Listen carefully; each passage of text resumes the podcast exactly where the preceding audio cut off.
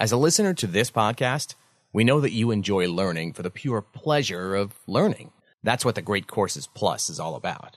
You'll have unlimited access to watch their huge library of fascinating video lectures. You can learn from award winning experts about the topics that interest you, like history, art, literature, or you can pick up new hobbies like photography or playing the guitar. And right now, the Great Courses Plus is offering listeners to this podcast a full month of free video lectures. All you have to do is sign up using the special URL, thegreatcoursesplus.com slash Bret. That's B-R-E-T with one T. With this free trial, you can watch any of their thousands of lectures, including the course The Art of Storytelling, which explores the history and psychology behind certain narratives with the tools to help you enhance your own storytelling skills. Check this out and maybe you'll start your own podcast one day. You can stream the Great Courses Plus from any smartphone, tablet, laptop, or TV, or you can download the videos and watch them offline.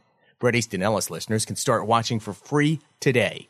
All you have to do is sign up with this special URL thegreatcoursesplus.com slash Bret. Come on, start your free month now. You're going to love this. Sign up at thegreatcoursesplus.com slash Bret. That's B-R-E-T.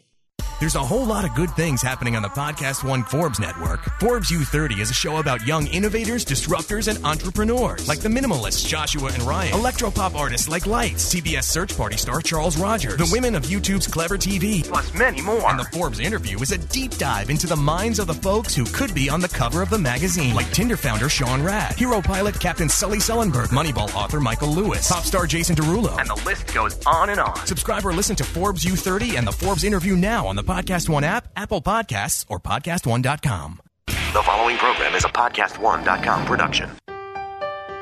My computer thinks I'm gay.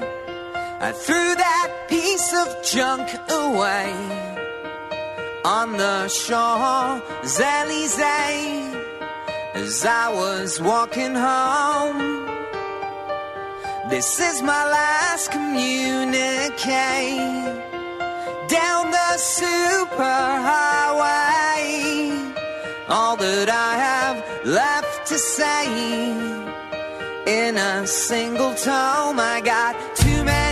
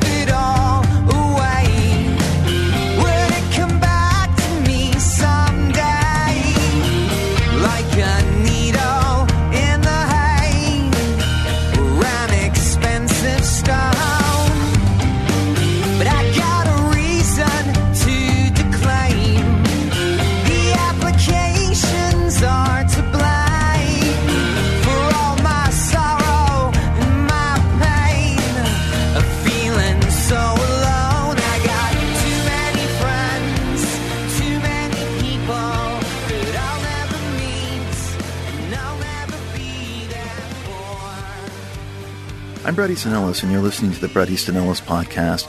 And I'm here at the Podcast One studios in Beverly Hills with my guest, the producer Dana Brunetti. So we're recording this podcast on the Tuesday after Memorial Day, after not posting uh, a podcast since Walter Hill about three weeks ago. And sometimes I have my doubts about keeping the ruse, this charade up. This is a podcast that started out about movies and movie culture. Uh, where is it at? Where is it going? Let's discuss. And I can barely get it up most weeks because American movie culture is done. And I don't believe anything has replaced it in terms of what film does best in terms of, you know, excitement or artistry. And so sometimes I feel we're at a standstill. Since we started recording this podcast in November of 2013 with our first guest, Kanye West, who wanted to come on the podcast to talk about, yes, movies. Things were very different then in the fact that there was still the remnants of an American film culture that was still part of a broad conversation about movies. people were still seeing a certain kind of movie in a theater, and TV had yet to fully surpass the quality level of the best of American film. TV economics dictated what could and could not be done visually with the camera, letting the camera be a character as it is in most movies, supplying mood and atmosphere, and TV was all about the writing. The showrunner was the auteur of a TV show and not a director, which is why so much of TV might not sound exactly the same, but it pretty much looked the same. That is definitely changing. And I remember early in 2013 the cinematic look of the first two episodes of House of Cards on Netflix, directed by David Fincher, one of America's last and most stylish auteur filmmakers, and thinking, was this a one off? Was Netflix actually going to emerge as the power player it has become in the last few years? There were doubts at the time that now seem foolish. TV or TV content or stuff made for TV consumption, stuff not made for the theatrical cinematic experience is changing. And you can see it in shows as diverse as season one of Atlanta to Jean-Marc Vallée's work on Big Little Lies on HBO this last spring too. yes, now David Lynch, who hasn't made a movie in nine years, let alone step in an actual movie theater or so he says, with his 18 hour continuation of Twin Peaks. And yet, can I really tell the difference when someone directs an episode of The Leftovers or Girls? No. And that's what most of TV is still like. The visual template is arranged in the pilot, and then various directors simply try to adhere to that for the rest of the show's run. A director is essentially a gun for hire in TV land, and rarely is he considered an artist. He's a technician. This held true for The Sopranos and The Wire and Breaking Bad and on and on and on. Most of good TV still does not look as good as most good movies do. There's nothing on TV that looks as good as La La Land or Moonlight or Arrival. But that will definitely be changing. And it is changing. Movies and TV morphing into each other and simply becoming content. One art form becoming indistinguishable from another. And to complain about this, complaining about a lost art form, seems so old school. But we are where we are, and I find it hard at times to get enthusiastic about the current state of the art. How everything is just content. It's all going to be shot the same and viewed in the same way. The culmination of the dreaded democratization of the arts. Anyone can do it, anyone can make it. We need more content, more content, more content. A lot of people listen to this podcast, and probably more would listen to it if I recorded it less erratically. But sometimes I'm distracted since there isn't an interesting movie culture at work in the US and I forget to do a podcast. It's different in other countries, and the better movies I've seen in 2017 are mostly foreign. In Europe, this past weekend was the Cannes Film Festival, where film was being celebrated in a defiantly European fashion. In other words, no one talks about money over the art of film. And what a crazy and eclectic mix was spinning around that competition. Some of those movies I can't wait to see. What does interest me now in American movies is spectacle, something that TV cannot compete with in visual terms. TV still reduces everything to the same common denominator, and basically everything resembles everything else on that monitor in your bedroom.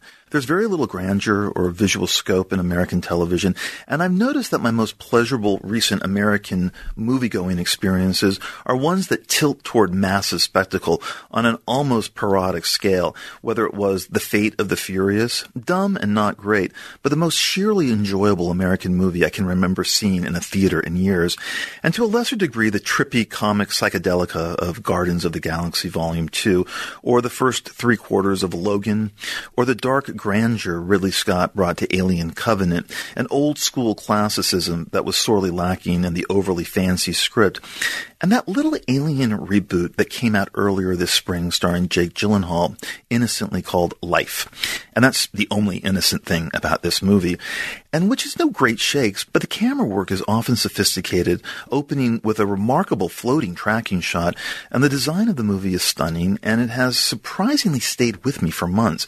It's CGI'd to death at times, but it was genuinely scary, with a surprise ending that can leave you queasy with dread. And it stayed on topic in a way. How do we get the fucking monster off the ship? That made Ridley Scott's new Alien movie seem ponderous by comparison. Space, endless space, the floating crew, the monster on the loose, the scary effects, no sweat from the writer's room trying to keep the damn thing alive for show after show after show, a director using the camera to tell the story, and with a large enough budget to make sure the movie looks great and not like most TV hampered by economics. That is the current sweet spot for me. I'm increasingly at meetings or out with friends or at business dinners where I've noticed no one talks about current movies. And this isn't a loss because current American movies aren't that interesting. Okay, I got it. During the past two weeks, I counted the number of current movies that people I was interacting with had seen. Out of the dozens, just two people. The only two movies one person had seen in 2017 were from, in fact, 2016. La La Land, she didn't like, and Moonlight, she liked. And an entertainment reporter that was at a dinner I was at exchanged thoughts with me on the new Alien movie. He didn't like it. I'm starving for visual spectacle, and on a certain level, it delivered for me. And yes, I'm in the minority who actually liked Prometheus. But that was it. There were no conversations about movies anywhere. TV, definitely, endlessly, everywhere. Shows constantly mentioned that I've never even heard of. But the movie conversation was always, aren't you done with movies yet? You still go to the movies? I told someone that Brad Pitt is starring in a Netflix movie that started streaming on Friday, and they looked at me blankly and had no idea what I was talking about. They had heard nothing about this movie, and they had no interest in seeing it, even though one of America's biggest movie stars is in it. I interviewed a well-known Oscar-nominated actor a week ago for a piece I'm writing about the actor, and who became tongue tied when I asked him what new movies he'd seen recently. He racked his brain, or pretended to, and realized that the last movie he saw in a theater was Moana. And no, he doesn't have kids. My boyfriend, the 30 year old millennial, stopped coming with me to the movies a couple of years ago, vowing, after staggering out of a bloated Marvel epic, that this was the end for him, no more. Though he did dutifully see Moonlight and Manchester by the Sea, he thought they were okay. With that entertainment reporter that I just mentioned, as well as seeing La La Land, he thought it was okay. But lately for him, the video game is the new movie, the new novel. And playing Final Fantasy XV has given him more entertainment pleasure than any new movie he's seen in the last seven years or so. And he's someone who loves 70s masterpieces ranging from The Last Picture Show to Barry Lyndon to Taxi Driver to McCabe and Mrs. Miller to Carrie. But new American movies now? No way. And what can I say? How can I entice him when I can barely entice myself? Hey, get up. Come on, let's go see Kong Skull Island at 315. Hey, let's check out Anne Hathaway in Colossal. Don't you want to see Snatched? The loss and aimlessness some people feel about the end of the theatrical experience for a certain kind of movie is a product of two things. A creatively dead American movie culture and the fact that the supposed golden age of television is now over and has been officially over for some time now. There is no longer a golden age. There is now just simply the age of television. This doesn't mean there aren't some good solid shows and some like Atlanta reaching somewhere higher than good. But when confronted with this massive sea of shows, what seems like thousands of them everywhere, available at any time, where do you begin? How do you locate what's good? Or is everything just awesome, as so many cheerleaders on social media insist? And especially if a show dares not to have a different viewpoint rather than the smug groupthink ideology of the moment. Dear White People has a 100% on Rotten Tomatoes. Has everyone lost their mind? I watched the episode Barry Jenkins directed, and it's not his fault that the show looks dead and airless. That's just the template. Because a friend of mine was in it, the actor Nolan Funk, and my boyfriend and I knew within two minutes that we needed to escape the fake archness of the show, complete with fake TV banner and over emphatic acting. Uh, my boyfriend flailed at the TV and asked, Who talks this way? What college kids talk like this? I stuck it out until the bitter end, but talk about ideology trumping aesthetics. Yikes. And guess what else is 100% on Rotten Tomatoes? The dystopian feminist drama, The Handmaid's Tale. And the less said about it, the better. And I, I, don't want to rain on anyone's parade. I know people involved with the show, but the show is pure ideology run amok, and its makers have encouraged everyone to view it that way.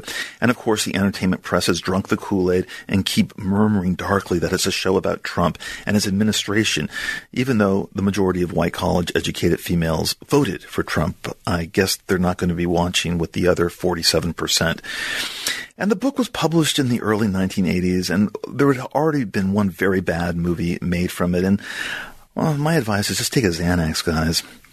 I find myself watching the first episode of many, many shows that are either being recommended to me on social media or by a friend or my mom or someone I know working on a show. And about 90% of the time, the show is either okay or quite terrible or meh. And almost always, always visually uninteresting, which means, yes, a few good shows, but mostly just okay shows flopping around on the beach with an epic sea of crap behind them. Let's face it, there is nothing as great as The Sopranos or The Wire or Mad Men being produced anywhere on TV. That age is gone. That, in a nutshell, was the very brief golden age of television.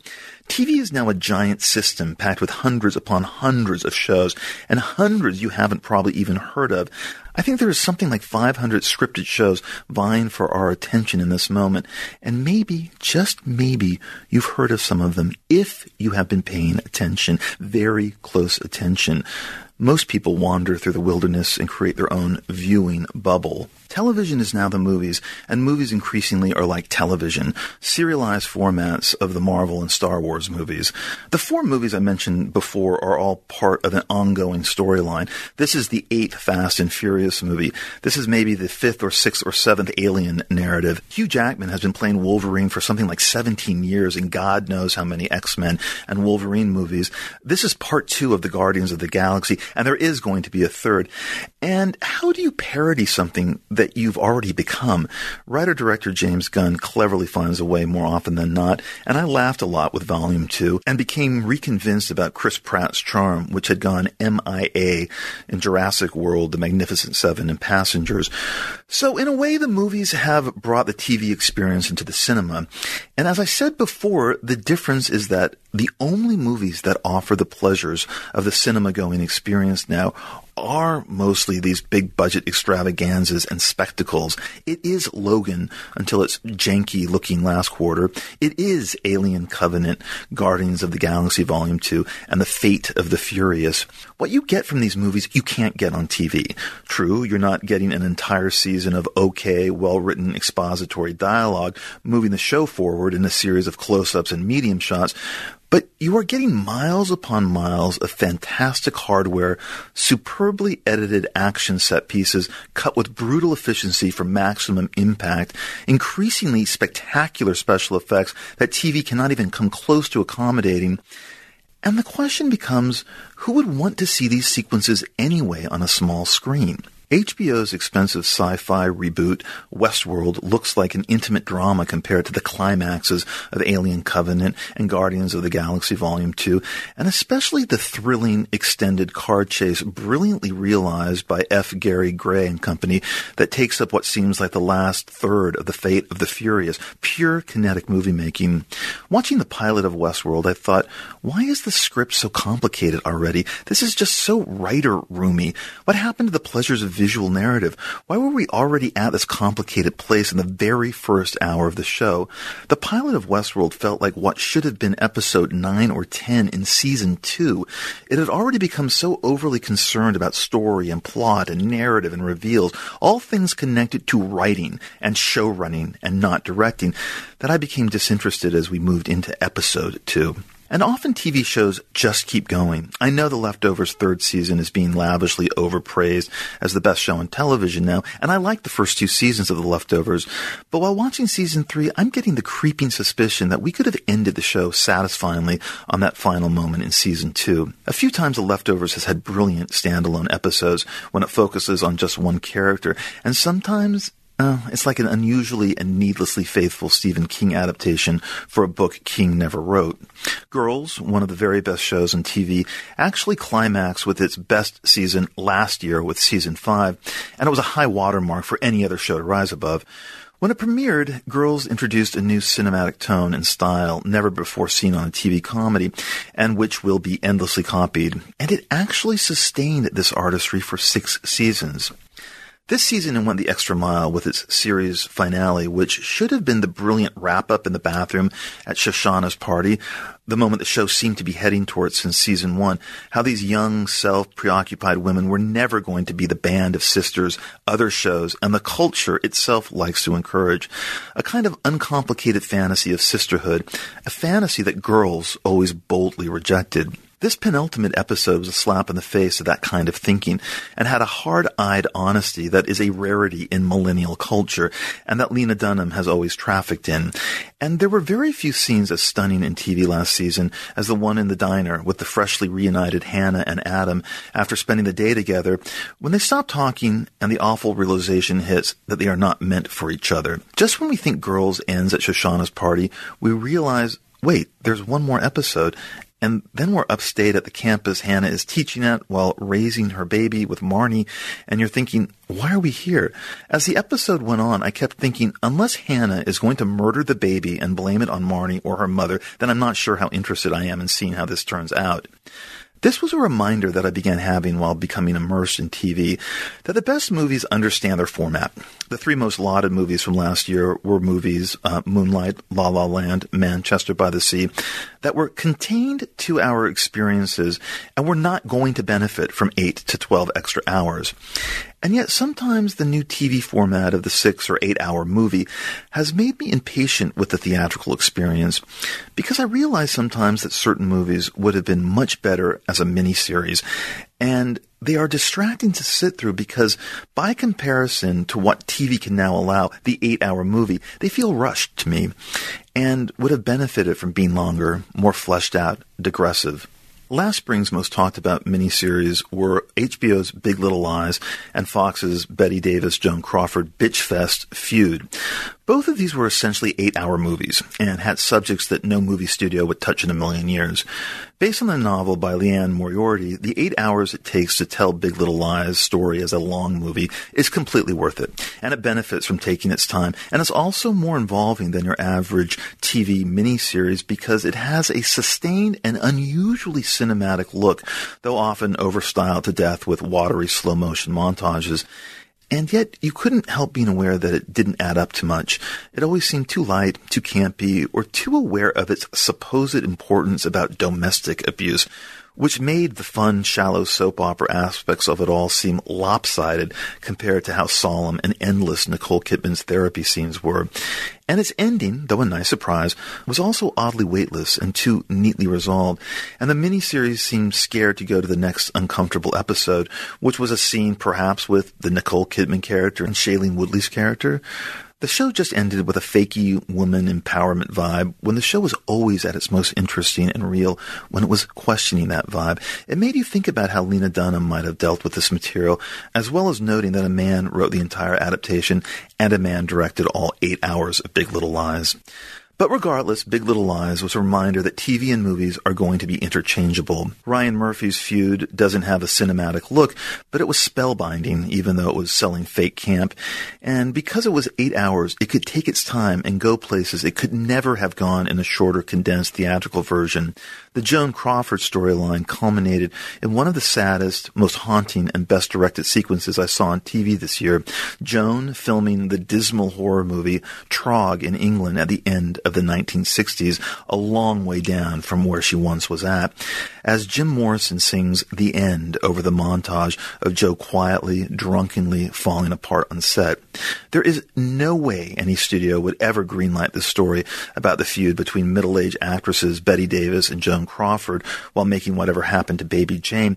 And I'm grateful that Ryan Murphy and Fox put this eight-hour movie together, even though I know people who loathed it because of its portrayal of director Robert Aldrich, played by Alfred Molina, as desperate hack, and that Susan Sarandon was too lightweight as Bette Davis. That was the reason my boyfriend stopped watching the show after the um, first episode, uh, as well as not being able to bear the famous Ryan Murphy camp factor. Though for some reason this time out it didn't bother me, and I found the storytelling and the detours it took completely riveting and compelling.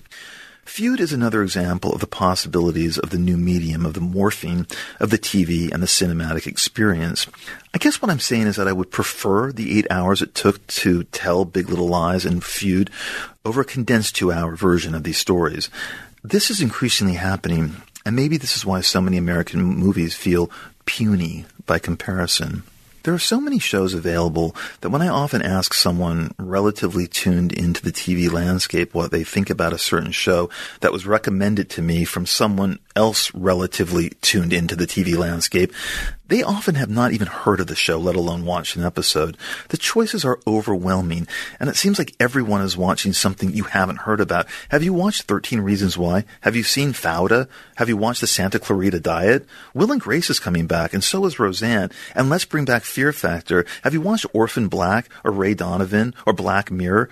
What's difficult people? Oh yeah, yeah, I binge watched that show last year. I didn't recognize the title. Are we drowning in content, entertaining ourselves to death?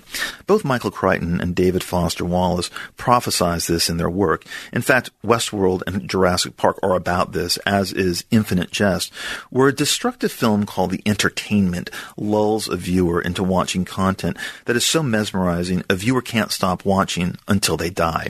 I feel that way sometimes when I binge watch a show, something I am training myself not to do anymore, since I don't need to be reminded how close to death I am.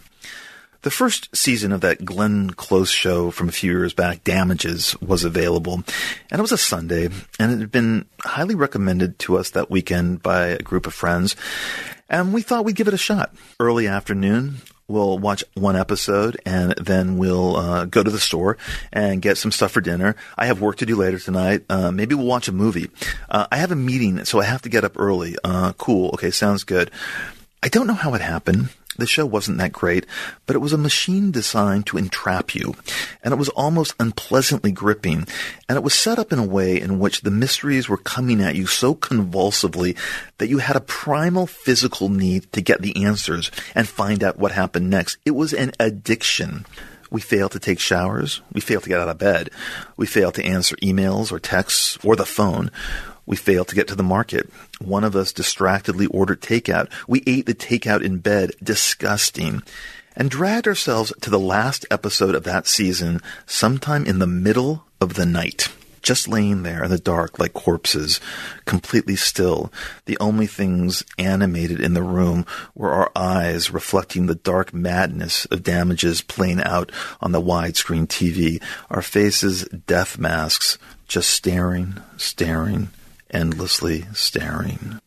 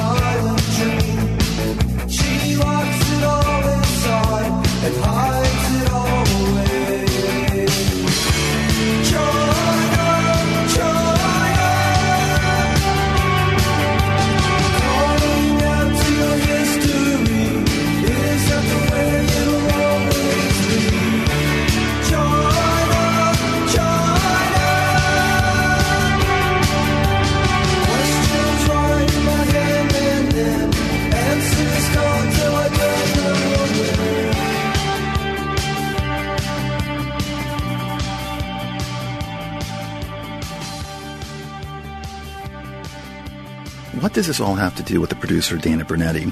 Well, Dana Brunetti was in 2012 one of the first people to prophesize this, that the TV and movie experience would become one, and places like Netflix and Amazon and Hulu would be actively making their own content and selling it, in fact becoming their own studios, that this was the future and it was simply inevitable, that web video will destroy the networks and conglomerates as we know it.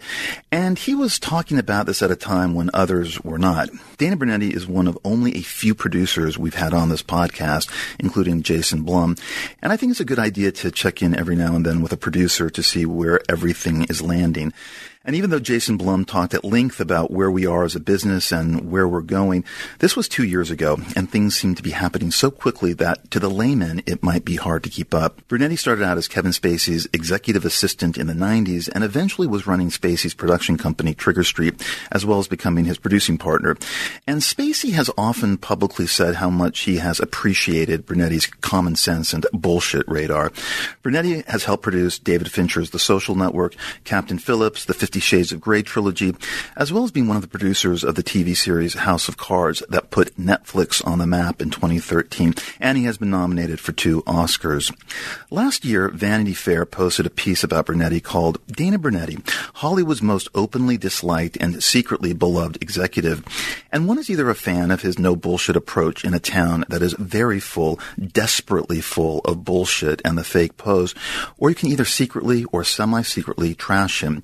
This is most apparent and public if you check out the message boards of Deadline or The Wrap or Variety or The Hollywood Reporter. Whenever a piece of news about or involving Brunetti gets posted, he is trashed and defended, and sometimes he's on those message boards himself, defending himself and calling people out.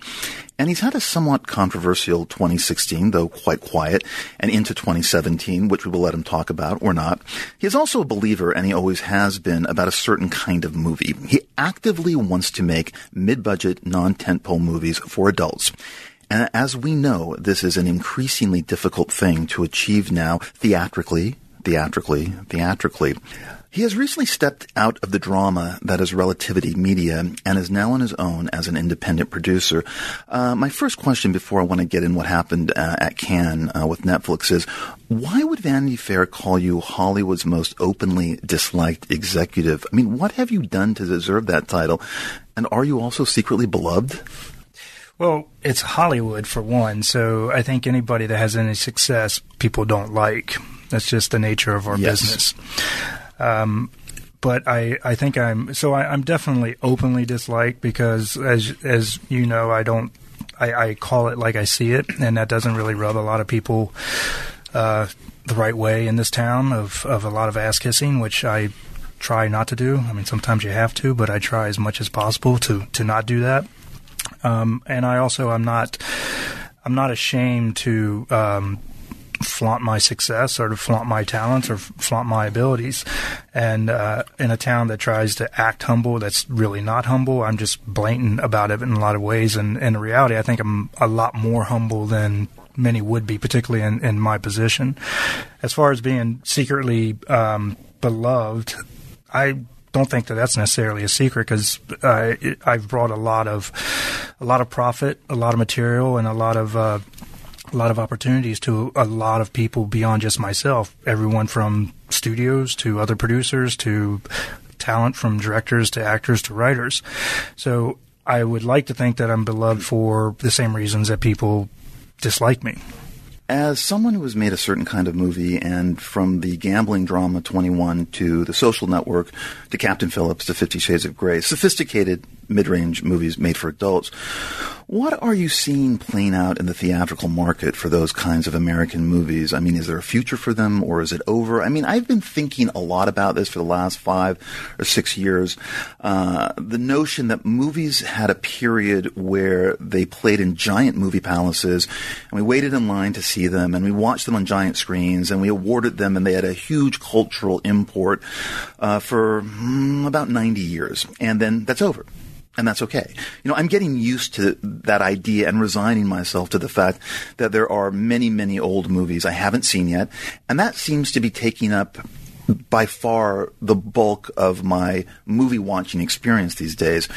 At Cannes this past week, there was a debate that opened up at the film festival, and that debate revolved around the theatrical experience of a movie or the idea that you can watch it on TV on your phone whenever you want. And the French, as I'm sure you know, are maybe the most intense cinephiles in the world, and the theatrical experience for them is like going to a church or a museum. Two movies produced by Netflix, both by pretty good directors, Noah Baumbach and Bong Joon-ho, were included in competition. Not simply premiering at Cannes, but in actual competition, even though these two movies were not going to have a theatrical release. Uh, French theater owners protested and the festival organizers backtracked and said any movie not released theatrically in France would not be allowed in competition at future festivals. Now this opened up the main debate for the duration of the festival with everyone chiming in from uh, Ted Sarandos to Alejandro Inarritu defending Netflix to Pedro Almodovar, who was the head of the jury, saying that the size of a film should not be smaller than the chair you're sitting on. Will Smith, who was one of the jurors, did not agree with uh, Pedro and said, Netflix has had no effect on what my kids go to the movie theater to watch, and that Netflix has broadened his children's global cinematic comprehension. And of course, Will Smith has a deal with Netflix, so, you know, he, of course he'd say that. But Jun Ho said he didn't mind if people saw his film on a big screen or a small screen. But more people than not were siding with Almodovar at Cannes and argued that Cannes competition should be about theatrical titles only. And final note, Netflix plans to make, I think, 50 films this year. So the debate is about digital disruption and the industry's relationship to Silicon Valley, the fate of the theatrical experience, and what kind of screen content deserves to be included in a film festival or an awards ceremony. Dana, this is an existential fight in a way. You know, it's essentially holding on to a past and cherishing a reverence for a narrative that is ending. The future is the disruptors, and the disruptors versus the establishment and the traditionalists. I mean, does that sound familiar to anybody right now? what do you think about this? Well, I, th- I think, as you know, and many know, I'm a huge proponent for the demise of theaters to an extent. I think that the theatrical experience will never go away. Um, it's something that it's it's a it's a date night. It's uh, it's a you know it's a good time out. It's going out in the summer for air conditioning. It's a, a variety of reasons to go out and do something and enjoy something, particularly like a, a big movie like stu- studios are making now as something you want to see on a big screen with the crazy sound. But as technology advances, both from what people can have in their, their home theaters from a large 4K television for very little money and surround sound and everything can be streamed right to you. I think our business is cannibalizing itself in a, in a lot of ways. Um, and one of the, and there's a lot of different tangents I can go off on this, but I'll try to keep it more focused on just me personally a lot of types of movies that I've done, some that you've mentioned, like Social Network or Captain Phillips or 21, those movies I would not be able to get made today in the traditional studio sense. Um, but with places like Netflix and, and all the others that will come, and that's the big thing. This is like when Steve Jobs holds up that iPhone 10 years ago and everyone went, holy shit, he touched the screen and it moves. That's where we're at now. Now every phone has a screen that if you don't, if you, you touch and it doesn't move, there's something wrong with it. So we're only in the infancy of where this is going to go. And Netflix was the first and Amazon and Hulu, and there's going to be many, many more that are going to come. So what that does though, for a creator like myself, it gives me a lot more places to get the type of material that I'm known for making made. With the way the studios are now with their tentpole movies, that's the only thing that, that we can really get made is IP. And if you you don't control a big piece of IP, you're kind of you're kind of stuck and you're slipping one through the net when no one's looking to get something that that I like to make to to get that made. Um, I don't go see the big blockbuster movies generally. That's just not nothing against them, and it's great that they do well for the business because the better the business do, the the, the better chance I have of getting my other films made. Um, so things like uh, uh, streaming services and Netflix and Hulu's and Amazons of the world, they're they're going to be the future of our business. It's the same as like when pe- when when everything started going digital shooting, when a lot of filmmakers are like. I will never shoot digital. I would only ever shoot film until they start to realize the advantages of it. Yes. And then everybody starts going to, and as the technology progressed and got better, everyone started going to digital. The same thing is going to start to happen uh, even more so than it is is now, and you're going to see more and more going that way. Not only because of the technology and the abilities and, and, and opportunities it gives to creators, but also to what it gives to the business. But also, like I have a four year old daughter. That's, I mean, she works an iPad better than anything. That's the only thing she knows is where she watches her, her content. Right. Um, she goes to the theater to see, you know, Cinderella or whatever the new animation movie is, but she still is not really, you know, into it as much as she would be just sitting there watching her iPad. That's how she knows it. But the bigger issue that I've faced and, and that and that I have with the the, the theater experience is it's just not a good experience anymore. You go and there's somebody on their cell phone in front of you, or you, you, you know, there's somebody talking, or there's people going in and out. We also we live in this, uh, you know, DVR society now, and basically that's that's what it is. So it's you know, if you want to take a piss, you can't when you're at the theater because you're afraid you're going to miss a pivotal plot point. Although a lot of the films that are in theaters now don't have pi- pivotal plot points that you couldn't put back together if you've gone for five minutes. But having it at home, you know, you can pause it and get up, grab a beer if you want.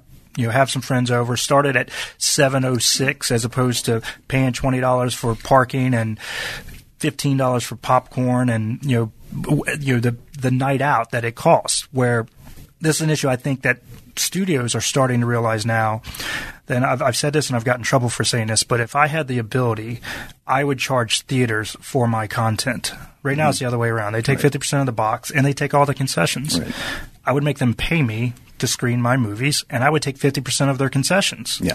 Because without my content, they're not selling selling those concessions for you know twenty dollar popcorn or however much they're charging for that, and with that, and, and they're not in business without that. Right now, they have a stranglehold on on our business, and so they dictate and they require you know certain uh, things for releases, and you know they have a they have too much of a hold on our business, particularly the day and date releasing. And day and date releasing is money that's being left on the table right now by the studios and, and for our business. I hardly ever go to theaters right now, but a because I have a four year old daughter and I have to get a babysitter and everything I said before about you know finding parking and paying for parking and paying for the concessions and you know mm-hmm. ev- and having to be there at a certain time and you know you drink that big ass thing of soda and then you got to piss after the first act and you can't and you sit there and your bladder's about to burst and it's just not a fun experience. Right. But if I could stay at home, my 60 inch 4K television, surround sound, and it used to be like, ooh, you know, high society. Now that's not a big deal. That's, you know, in a lot of people's homes, Yeah. or, you know, a, a decent uh, uh, system. And I could start it when I wanted to start it, pause it when I wanted to pause it, have a few friends over. I'd pay a premium for that. I'd pay 60 70 80 90 dollars depending and i think the market should determine what that, that cost is. So if if there's a demand for it let it go as high as it can go. If there's not let it drop down because right now that's that's money that's being left on the table that the studios aren't getting from me and many many others So I assume, like me, there are no movies recently that have blown you away, um, or is being blown away uh, by a movie a kind of outdated American narrative and only applies to people of a certain demo? Because when I hear you say that about controlling the film. I wonder what's lost by that because I used to think that part of the power of going to a theater was that you can't control the film. It controls you. It starts when it wants to. It's not going to stop for you. It's on a vast screen that dwarfs you, and you kind of have to give yourself over to it. In, in many ways, it's a very passive experience. And so you let this thing wash over you, giving up that control in a way and falling into the movie. Whereas when you are stopping a film or you're watching in your bedroom, and I've noticed that I've gotten used to this now. It's the only way to see a lot of movies that I want to see, of course. But I notice that does that minimize the power of what I'm watching? to a point, I think I think you're right. However, I always say that if I'm not doing that, that's how I know the movie's good. Yes. If a movie can, I used to when I it used to be when I went to the theater and I sat down and watched a movie, and if I wasn't thinking about how did they get that location, or I wonder how much they paid that actor, or Right, I wonder how they right. did this, I always if I wasn't thinking that, that's how I knew it was a good movie. That was like the litmus test for me, where I just got lost in the film. Right. Now it's the same for me if I'm just sitting there and just not worrying about anything but sucked into it. And unfortunately, I think it, it says something more about the quality of our films as opposed to, to as, as opposed to anything of, of our attention span or us being having that control. Yes. I think if if the material is good, I'm going all the way through it. And where I I really notice it now is television. Mm-hmm. and there's so much good television. When I sit down, it's like when I used to go into the theater to sit down for theater. You're sitting in, you're going for the ride. It's like everyone said, everyone ready to go, here we go. That's what I do with television now. Mm-hmm. And it's like, all right, you done with your Twitter, you're done with the Instagram, everyone then put your phones down and we start and we go. And Yeah. it doesn't get interrupted movies, it's like, okay, it's going to be two hours. Let's see how good it is. And then, like, all right, you know, half hour, forty five minutes in, who needs to take a piss and pause and Yeah, I mean, but it, but it's also. I mean, I do think that that brief moment of whatever was called the golden age of television is over. It's just the age of television. Yeah. now, with thousands, it seems, of scripted shows, a mm-hmm. sea of content that we seem to be drowning in. I talk with people every week about shows I've never heard of that they love, and they said that I've got to watch. And I don't know if it's an age thing either, because my boyfriend, who is 30 years old, um, didn't go to movies for the reason that I went to them.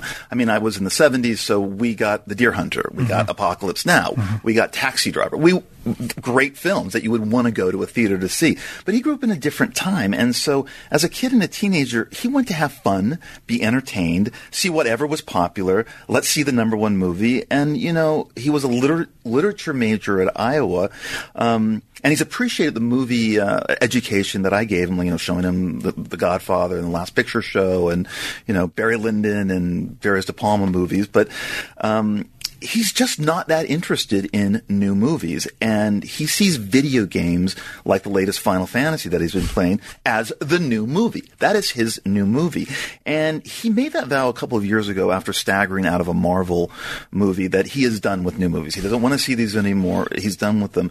But I, I was going to ask you, what American movies have you really liked lately? And I realize I don't have an answer to that. You must not have an answer to that. I, I mean, to something that really stands out and and is like you have to see this movie. No. Yeah, No, not at all. Um, I do. s well, I can't. Even, I don't even know if I can say that fully about the foreign movies that finally get released here, and or you know certain documentaries. I mean, it's really gone to the point where narrative American movie making has hit an all all time low. But I'm curious, what TV shows are you watching regularly, um, or, or do you try to keep up? And how do you find out what you want to see?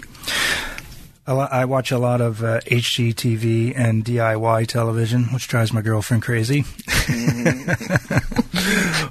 but that aside, that really does take up a lot of my time.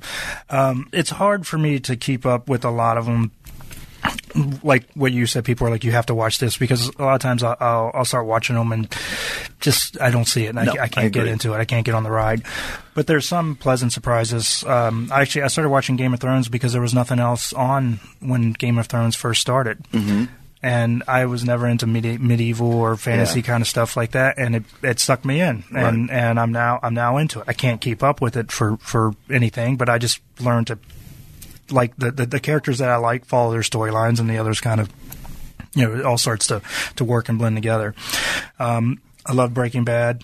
I'm watching Better Call Saul now. I like what they're doing with that and how the the uh, the prequel to that, and you're starting to see the characters come in and that, and, and seeing where that's going to go. Is Walter White going to come back? Do you think? It's got he has to. Interesting. He has to because I mean uh, the way the whole thing that they're doing, it's you're seeing where all these characters where they originate from and where where they're going, and that, that's that's a lot of fun, and it's um th- but also being in the business is part of my problem because I'm looking too far ahead of where this is going to go and how they're going to connect this and how are they going to do this, and so I'm watching that.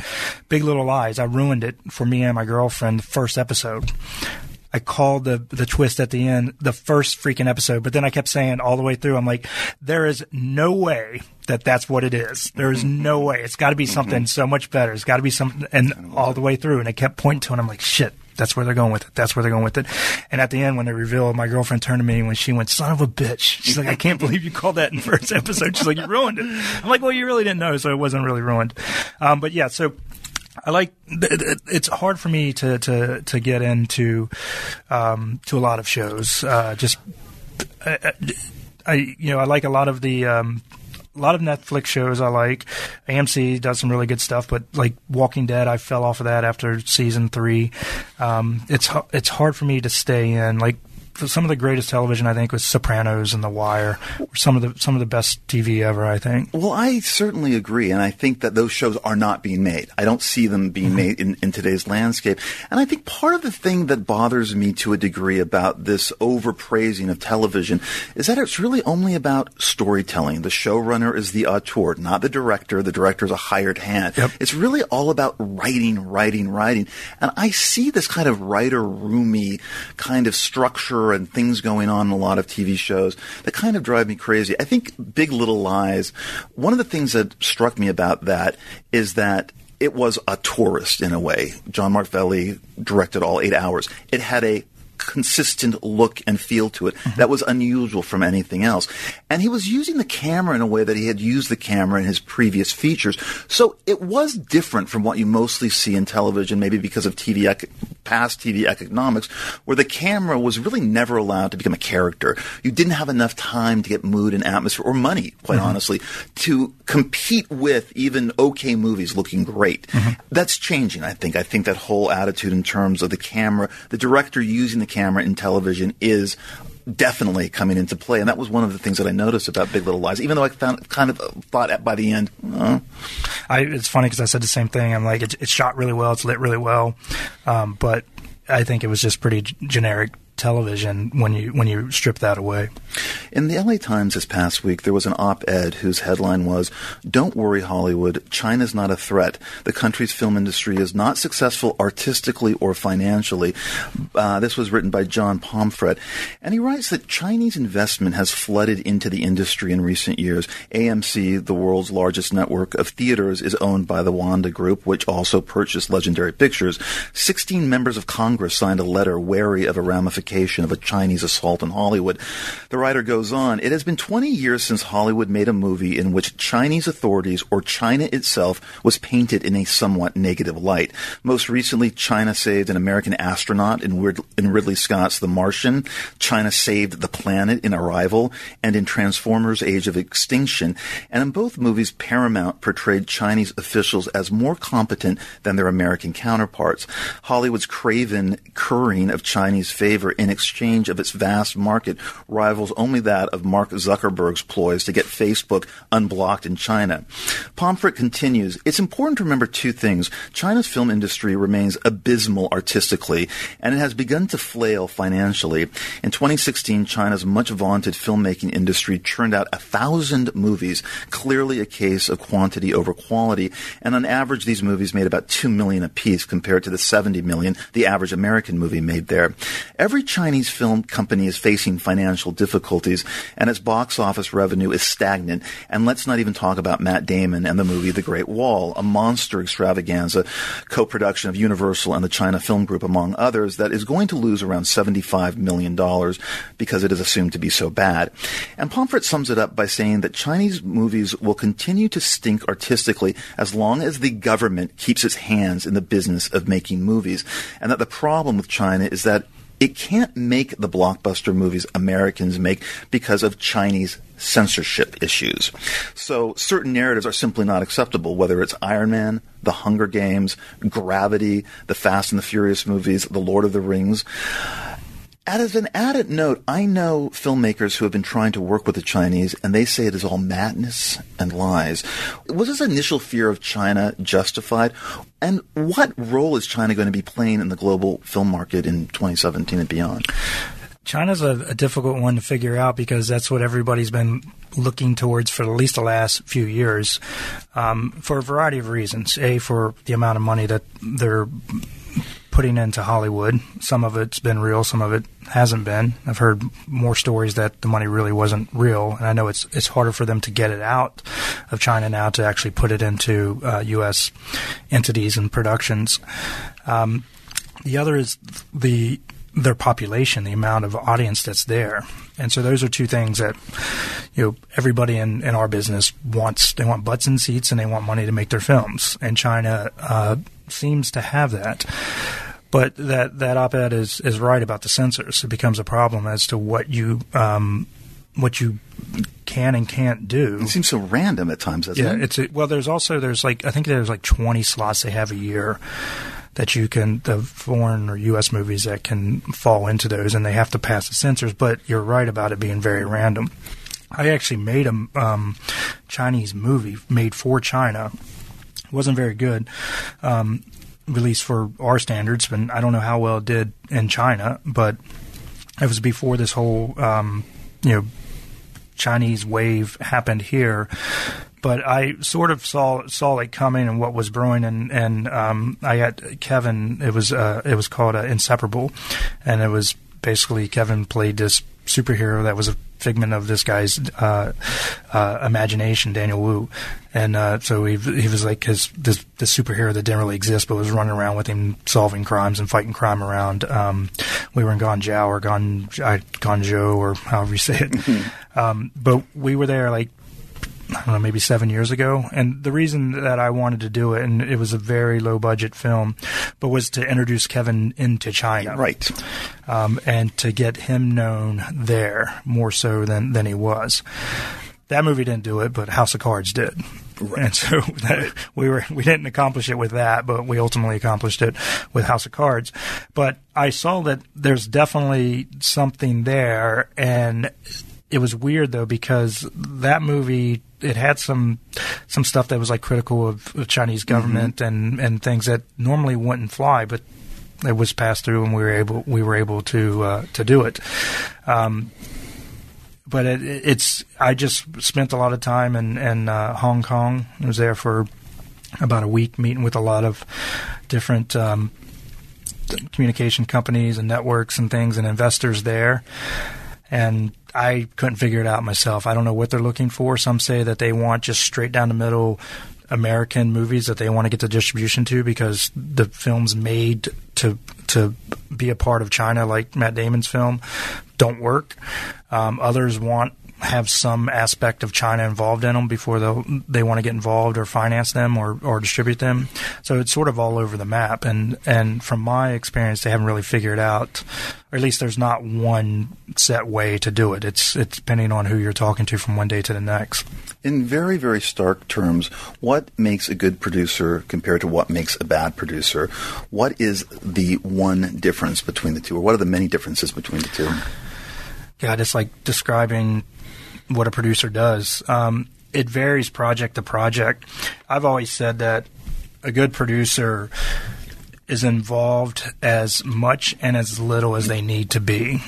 A lot of times I'll see producers that will come in and think that they need to stick their fingers in every pie that's involved. If the script comes in and the writer has a great handle on it and they only need, you know, X amount of notes, great. But somebody doesn't need to weigh in just to weigh in so they feel like they've been a part of it and start, you know, going down another path. Or, you know, once a movie's in production, I always say that my job as a producer, if I've done everything as I'm supposed to, then there's really not much for me to do when a movie's in production. Um, but I've seen producers will go around and they'll meddle in the costume department, the makeup department, the hair department. They'll just meddle in everything. And again, I think it's either for their own insecurity or their own justification that they're actually doing something. Um, and uh, but going even further back, I think a good producer can identify talent both in material and either director, writer, or actor, um, and know what works that can be adapted to the screen, or either it be a, a book that's being ad- adapted, a newspaper article, an idea, or a finished script, and will this attract talent? Will it attract the ability to be made, being now financing, or if you get into a studio, and will it entertain an audience and keep them captivated and, and make them want to come and pay twenty bucks and tell other people to come and pay twenty bucks to see it. My test of how I do that is: would I sit in a theater for two hours and watch this?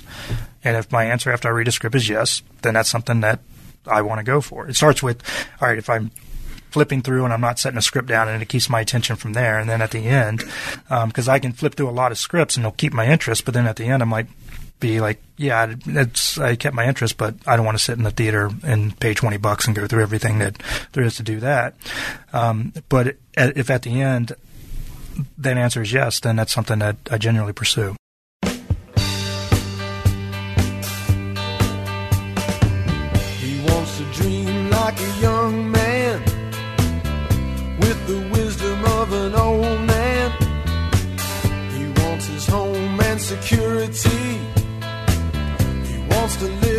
Like a sailor at sea.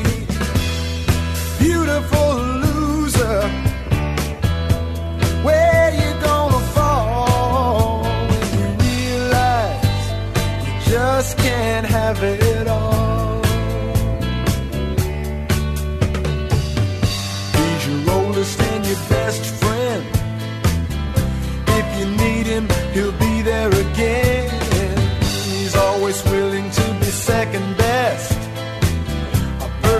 lodger, a perfect guest.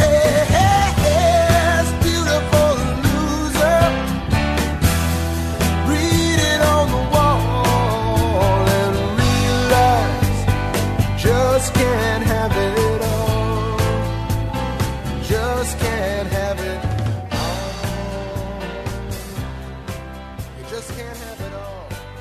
So you grew up in Covington, Virginia, which is a paper mill town and quote unquote dirt poor in the 70s and 80s before you joined the Coast Guard. Is that correct? That's correct. Uh, that was in 1992, I guess you joined. No? Correct. What was your childhood as well as your teenage years in Virginia like?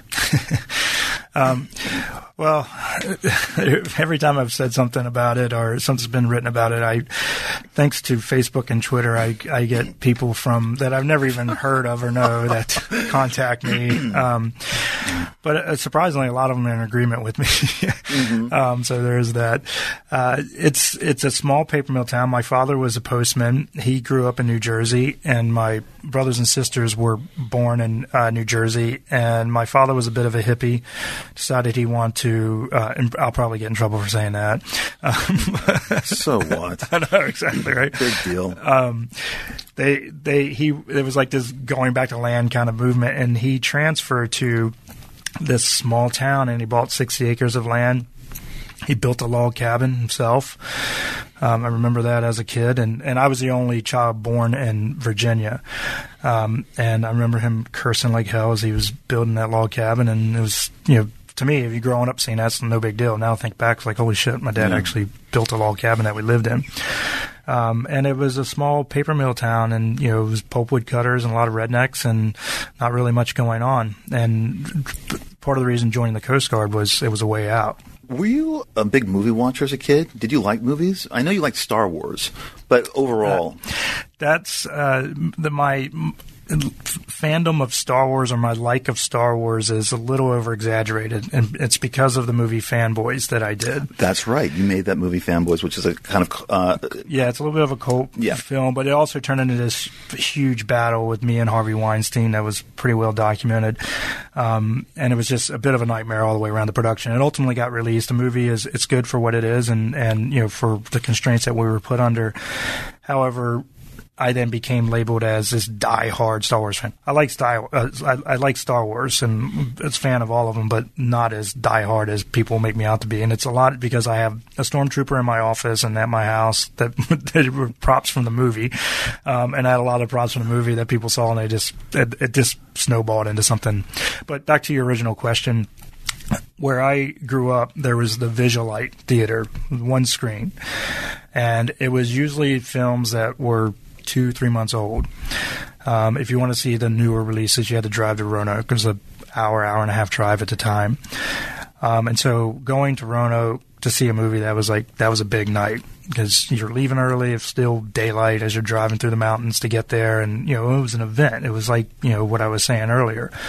Um, and that's where you could see the the um, the newer releases, and that's also was a different era of films. So I loved going to the theater then, and that was and the movies were just you know, I mean, I the, I remember going with my dad seeing the toy. With Richard Pryor, and coming out of that and making my dad open the back door for me to get in because I was like that little rich kid, and it was like, you know, I lived the movies, and the movies were, you know, they they it was a a, a way to escape, and uh, but it was very difficult to see a lot of films. Uh, both a couldn't afford it, but b there was a limited. Um, number and a limited access to to see you know uh, releases. You could see maybe one a week, but they would keep it for a while, and you know it would play for you know a couple of weeks there, and before another movie came in. So it was not not as easy to see films. So after the military, you're in New York. Did you briefly, briefly attend New York University? for um, a very short period of time, for about six weeks. Although they claim me as part of their alumni, you- which I'll take. Okay. and did you think at one point that you wanted to be a filmmaker or a writer? I really didn't know what I wanted to do. Um, I I tried to write. I sucked at it, and uh, just kind of gave up. I would I would always write a lot of notes and ideas and start outlining different things, but never really pursued it to complete anything. Um, and then I dabbled in filmmaking a little bit, thinking maybe that's what I wanted to do. and while doing all that, I realized producing was something that I really liked. Never pursuing producing. Um, it wasn't until after I launched uh, a website that uh, Kevin and I created called TriggerStreet.com. It was for aspiring filmmakers and screenwriters. That stuff really started getting submitted to us that way. That once I was up and going and running, I there was a, a documentary that needed some finishing funds and some help to complete it that I got involved in, and that ended up being the first thing that I uh, was involved in as a producer, and that's when I really started to get my feet wet. And it wasn't until 21 that uh, that I realized that's when I wanted to be a producer. When I found the article that was ultimately to the book, and Yeah. it ended up taking six years to get it made, but that was the first thing that I grabbed to start to work on as a producer. I produced a couple smaller films, including the one with Alec Baldwin, uh, Mini's first time. That was actually the first film I ever produced. Well, to get back to the origin story, uh, it, there's either two versions. There's one while you're uh, working at a startup digital wireless network company, you know, the early '90s. You randomly meet Kevin Spacey at a dinner party, and he hires you as his assistant. What dinner party were you at when you randomly meet Kevin Spacey? Or, as some people online question, did you just sell him a phone, and that's how you met him? It's a combination of that, actually. So, I was working at a uh, wireless startup called um, OmniPoint, and this is when everything was first going digital. Analog phones were still, you know, you had to hit in PIN numbers, and there was no caller ID or anything like, you know, all the features that we have now. So, it was this little random which ultimately the network ended up becoming T-Mobile. It was bought out by VoiceStream, and then VoiceStream became T-Mobile. Um, that that we built in the Northeast and Miami and a few other pockets. Um, and there was a, a guy that worked around the corner who was interested in the stock, and so he would always come around and talk to me about what we were doing and what we were up to.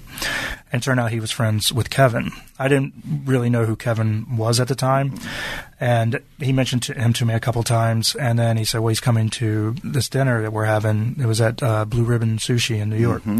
So we went to this dinner, and it wasn't a dinner party; it was just dinner. It was four or five of us there, um, and that's where we originally met. And then he was in New York for a while. Um, it was right after he did L.A. Confidential and uh, uh, Midnight in the Garden, Good and Evil, and then. Uh, we were just friends hanging out, going to different clubs, and you know, as groups in New York do. And then um, I don't know, it was maybe a month later, he was going to London or planning to go to London to do the uh, Iceman Cometh. And he'd asked me, which I thought jokingly asked me to go to London to be his to, to go with him to London to be his assistant. And initially, I said, you know, no fucking way. I'm, like, I'm not going to be your assistant. and I had an assistant working for me at the time, and the company that uh, that I was at was doing really well. But then the more I started to think about it, I don't. I've been to London once when I was in the military, and I really liked it, and never really traveled anywhere else. Other, you know, being from the mountains of Virginia, and I just started thinking, like, how hard can it be? It's go get coffee for him, get coffee for myself, take my dry cleaning, I take his dry cleaning, and it was a, it was supposed to be a, a three month gig, and I asked for a leave of absence. The job said no uh, because at the time there was Sprint PCS was launching. There was still it was NYNEX Mobile was merging with Bell Atlantic Mobile. Um, AT&T was building out their first digital network, so we were right in the thick of it, and they needed everybody that needed. So they said they said no, and I said okay initially, and then I was sitting in my uh, we had this Soho loft that was our office um, at the on Broadway at the end of Bond Street, and um, we had a this awesome loft that turned into cubicles, and uh, it was one one night late at night. Well, late for for working at eight thirty, I popped up out of my uh, uh, cubicle, prairie dogged up out of it, and saw my boss at the time. I won't say his name, but he was forty years old, and he was back in the back corner, and he used to commute in every day from New Jersey, and he was stressing. You know, there was numbers and things he had to hit, and I just remember going, I don't want to be that guy when I'm 40 years old. And I called Kevin. I go, Hey, can I? Do you still need somebody to uh, be your assistant in London? And he said, Yeah, but I thought you weren't going to do it. I'm like, and I'm in. He goes, Well, it's only three months. So my plan was, I had a six month non compete. I would go to London for three months. I would come back. If they didn't give me my job, I'd go work for the competition. And you know, after I bummed around for three months, and then uh, three months ended up turning into a year. That's when he discovered the Old Vic. We started at the Almeida Theater. Um, Howard Davies directed in The Iceman Cometh.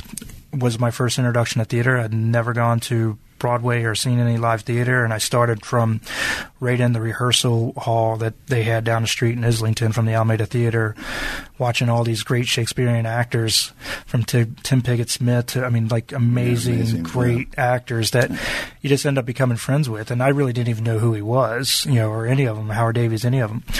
And that was kind of like my introduction into Hollywood, really, and entertainment was not through Hollywood, but through British theater.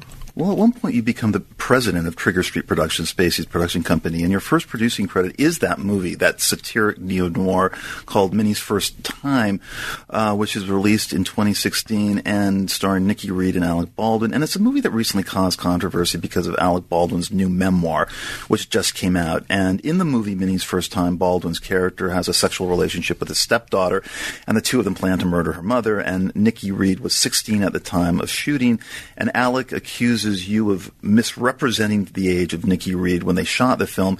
And Baldwin says that he had no idea that she was 16 when he shot their scenes together.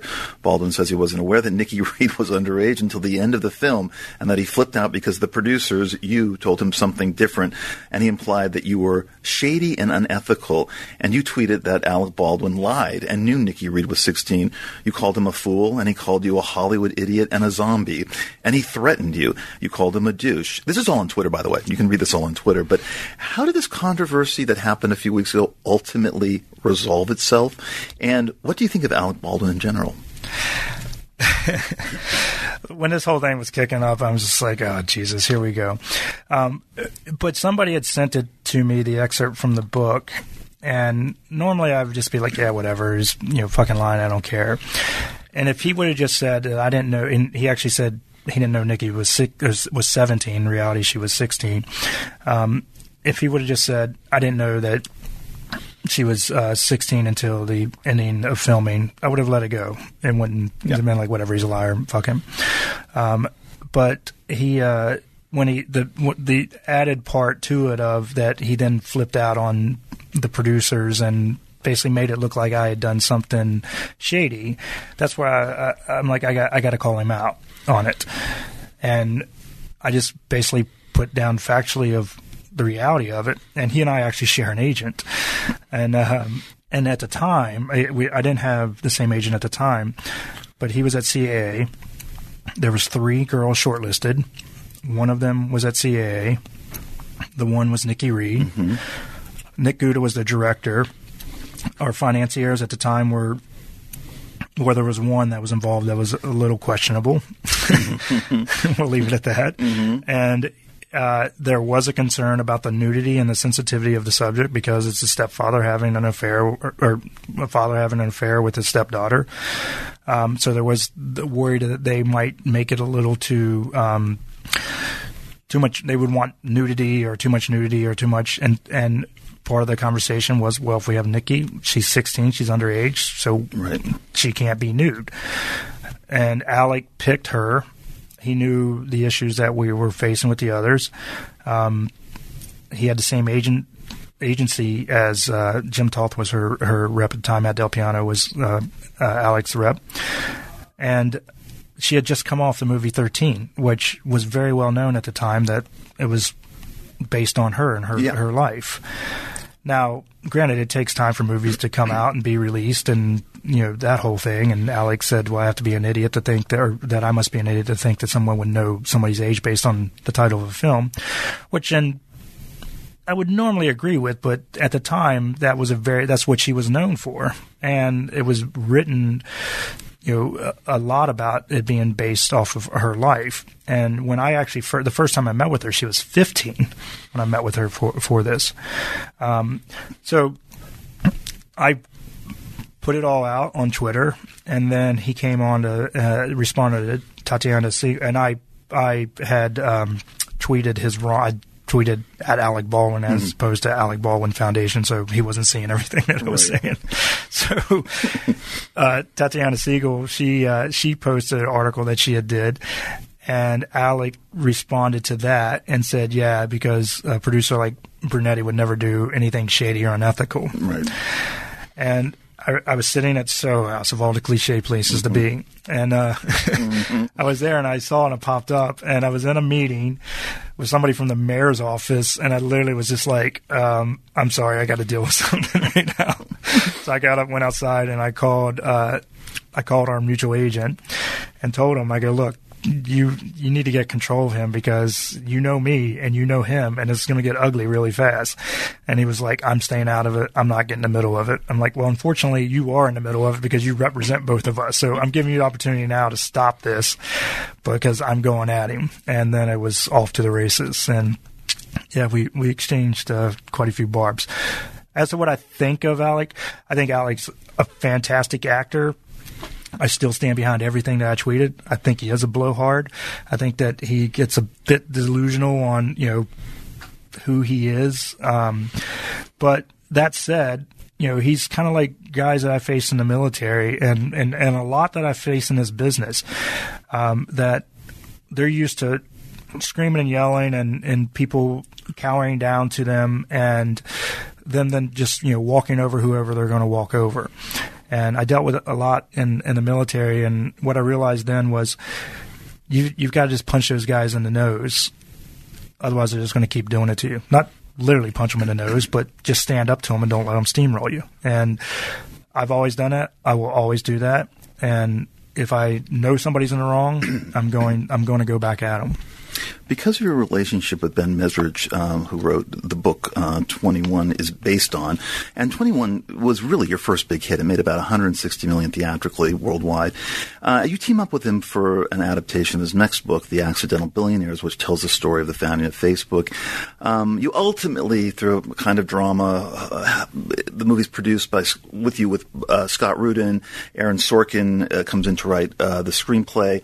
Um, ultimately, David Fincher came in to direct, and the social network comes together very quickly, becomes a big hit, strikes a zeitgeist nerve, is nominated for eight Oscars, and it seems that it's probably going to win picture and director until a movie called The King's Speech is released and kind of blindsides the social network's chances. And Tom Hooper beats out David Fincher for Best Director, and The King's Speech wins Best Picture and Best Actor, beating out Jesse Eisenberg, who plays Zuckerberg. Now, my feeling about the social network is that the movie is immaculately well made. Maybe one of the last great studio movies of that era. Um, but is The Social Network an anti millennial, anti Facebook movie made by boomers and aging Gen Xers? Do Fincher and Sorkin and Rudin have any feeling whatsoever for the possibilities of social media? Uh, all of them had, had admitted at the time they have no social media presence, were never on Facebook. And is his portrayal of Zuckerberg just Sorkin's fantasy? I'm asking you this because I can't imagine you, Dana, having such a dour feeling about the possibilities of social media and the ominousness and the menace of this particular movie, which works dramatically, no doubt. Um, and you have a different relationship with social media than the key creatives did Oh, yeah. making that movie. And I do feel um, when I watch it that divide. There's a tension there about that. Um, Zuckerberg, um, and I don't think that you would nef- definitely. You were definitely thinking of making such a kind of negative movie in some respects.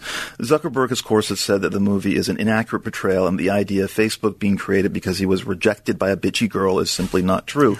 In the movie, this is the rosebud that we see at the end with, yes, the Beatles singing Baby You're a Rich Man, which does seem vaguely boomerish as well. He seems like a boomer's version of a millennial origin story. Um, can you imagine the movie being looked at that way? And what is kind of flawed in that, in that lens? Well, uh, th- there's a lot of different ways to see it, and th- when I talk to people about it, it depends. Like younger, the younger generations, they see it differently than older generations, and and older generations see it even more differently.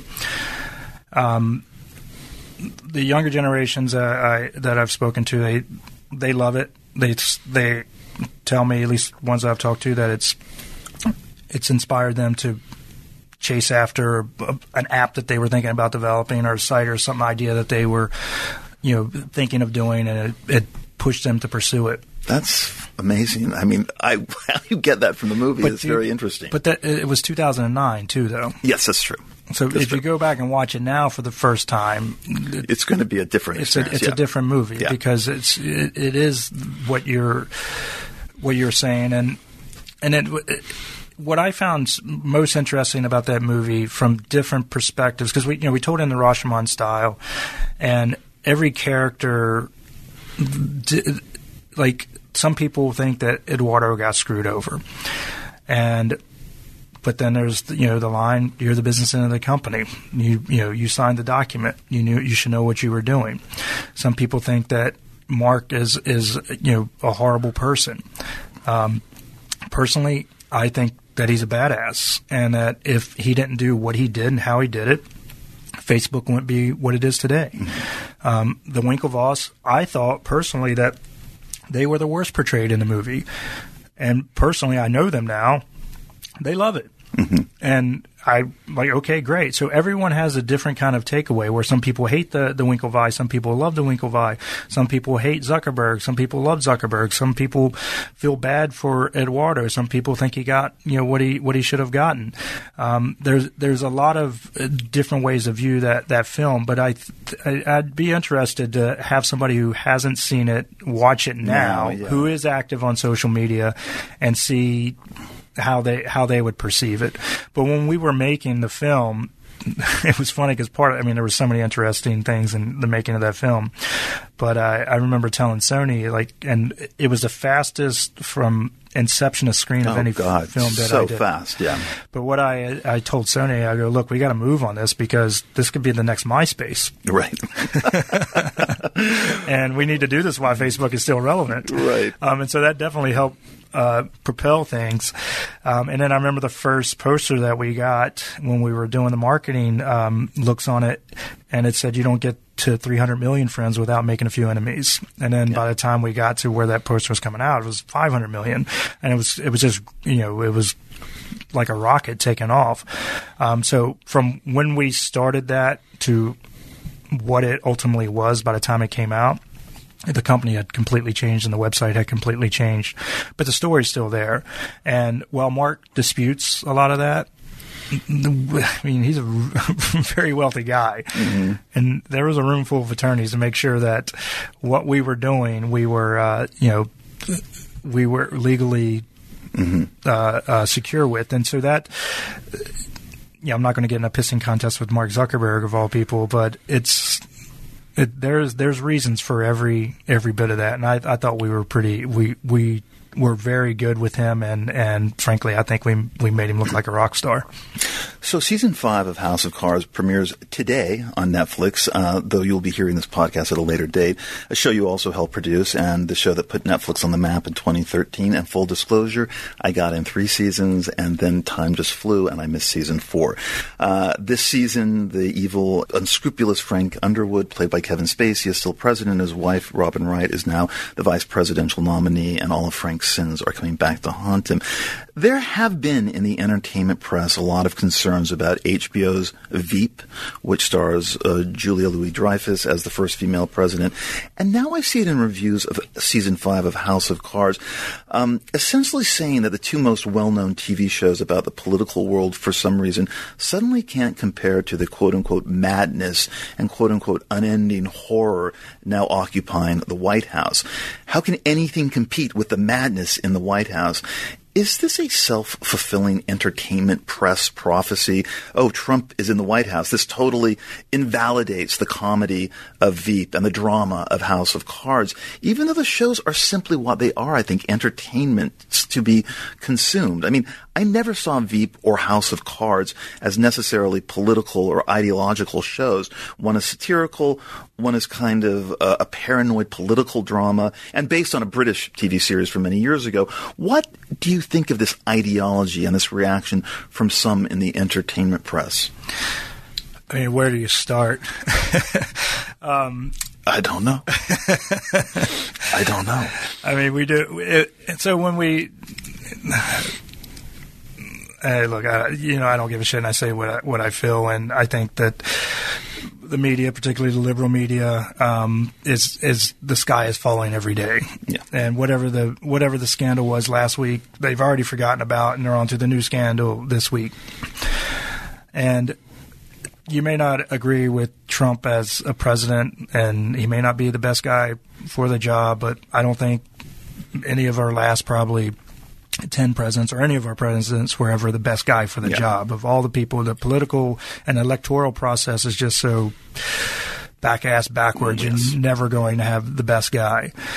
But the fact of the matter is, it's who the people elected. Agreed.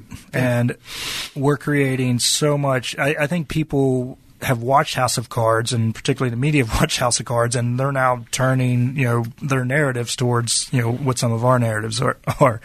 However, so that's just my own, and I, I'll circle back to my own beliefs on that. But to to the um, what you were asking earlier, when we first started the show, we thought that maybe we were pushing it a little too far. Like maybe we're just you know because we want to keep it realistic, you know, somewhat believable. And then we would go home and watch the news and be like, all right, maybe we're not pushing it far enough. I think, and that was when Obama was president. And what I th- think I've learned through this process is politics is politics, and the narrative that's going to come from it is what the media is going to feed us, no matter what is actually happening. If you look at, you know, there's all, everything about Melania Trump pushing Trump's hand away Yes. two times. I mean, that's all you saw, on and on and on and on. It was like, uh, okay, we get it. And It's like they're they're just nitpicking and they're zeroing in, looking for something.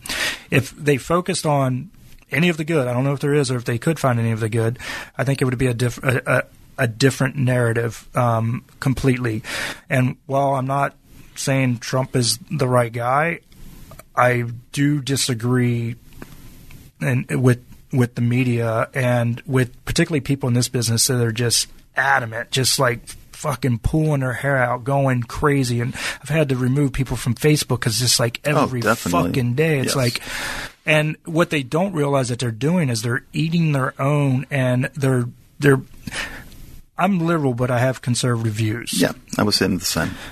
But watching this is starting to push me the other way. Oh, completely. It, it It's- too. Yeah, I'm feeling exactly the same way. I'm a gay liberal guy who lives in West Hollywood, Yeah. and I feel like this whole movement has been so out of control, so unhinged that it's absurd.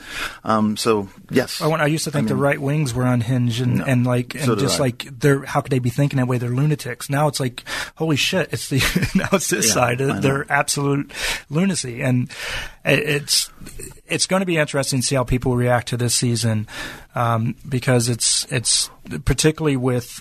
You know how, if anything, maybe it's cathartic or it'll be like therapy for them, and um, will be uh, beneficial to them in a way. So- Well, carrying on with this, I mean, you did, you attended the Producers Guild Awards this past February, and you walked out about an hour later, and you posted on Instagram, left an hour in when there had only been two awards presented by that point, and the politics were absurd. The Hollywood bubble needs to be popped. Now, I posted a podcast uh, in April where I talked exactly, where I just talked for 35 minutes. I did an extended monologue trying to figure out and contextualize the Hollywood hysteria over Trump's victory. Where did it come from and what did it mean? I'd never seen anything like this. And why was someone so affected? Why can't someone stop complaining about an elected president, about how everyone seemed to be reduced to this babbling idiot living in a self-made bubble? And are you really so broken by an election where the American voters made their decision? Blah, blah, blah. He won. Get over it. Man up. Start looking at 2020. Start looking at 2020 with cunning and vigilance, but just stop talking about impeachment and the Russians. It just makes people look silly and unhinged, I believe. You know, some people were, I think, secretly happy about that podcast. And then others I know were very, very pissed off. And I do believe I was definitely disinvited unofficially Oh, sure. from a couple of dinners. And people made excuses about the dinner being moved or, or Kim's sick. She can't make it. And I thought, got it. Okay. I knew that was going to happen. Um, But but see that that is just that's so wrong because a it's there's supposed to be the party of tolerance. Of course, of course. And then, but if you don't, and it's also, it's like, oh, you say what I say, and I say what you say, so we must be right. Yes. And that's the problem with Hollywood, and that's what I say about the Hollywood bubble needs to be popped. Is it's an echo chamber, and you, it, everyone's hearing and saying the same thing, so they just think that everybody must be right. If they don't look at what happened in November and wake up, it's going to happen again. Yeah. And Yeah. all the media told us there's no way that Trump can win. The polls show that Hillary's got it, and look what 350 electoral votes. 350 electoral votes for Yeah. Hillary. He can't possibly get over 80. Yeah, I know. And so the same, th- they're doing the same thing again, and they're not paying attention to when you get on a plane, you fly from here to New York, and you look out the window.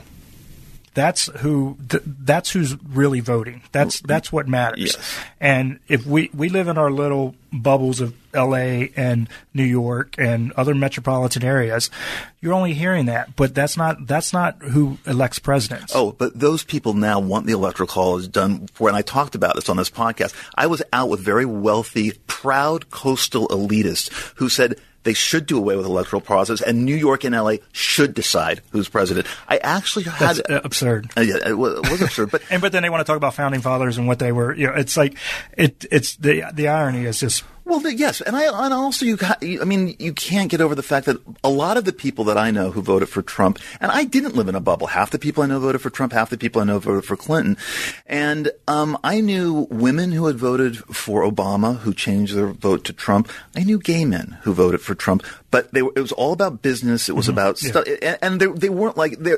It was a kind of a pick and choose thing mm-hmm. that this is better for me than, or, or I want this to happen more than I want that to happen. the one thing that he did that I that I do like, and it goes back to what we were talking about earlier, disruption.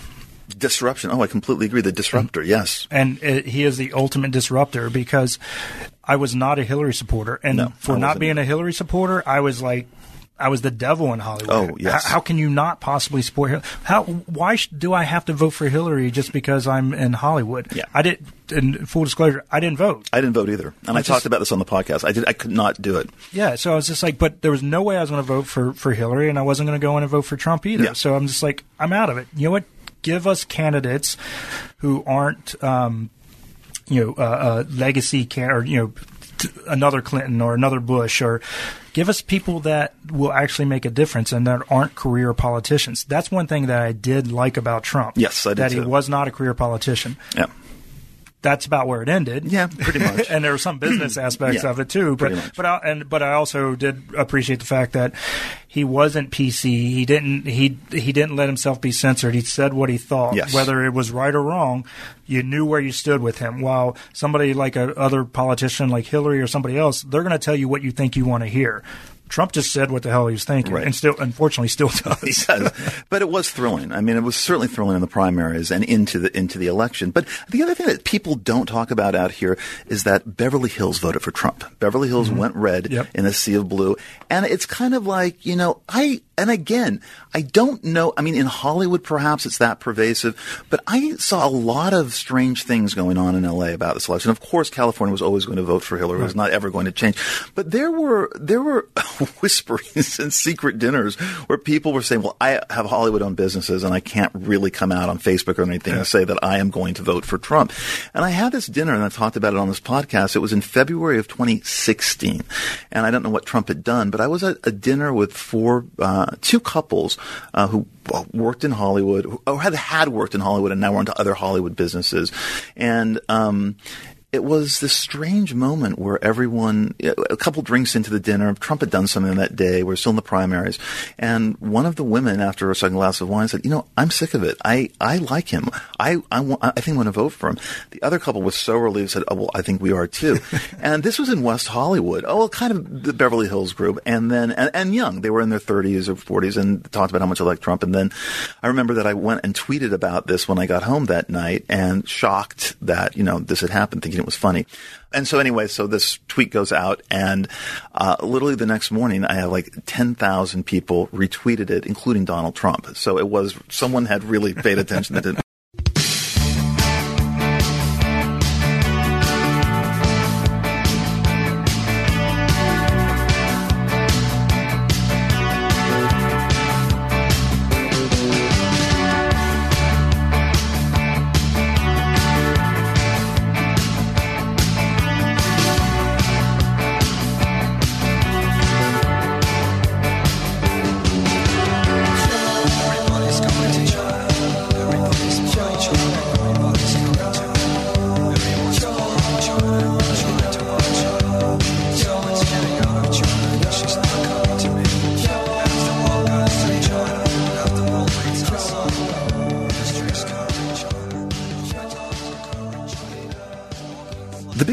produced reflected to some degree your personal interests. There's poker, there's social media, military professionalism.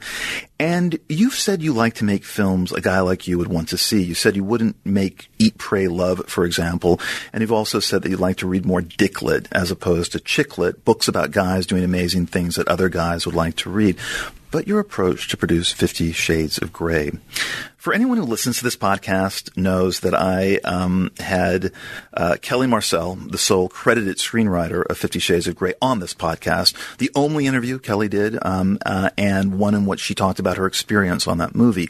And because of the kind of trolling prankster thing I did on Twitter about trying to get the Fifty Shades of Grey screenwriting gig, though it was also completely genuine. People are contradictions, okay? I really did want to write that script.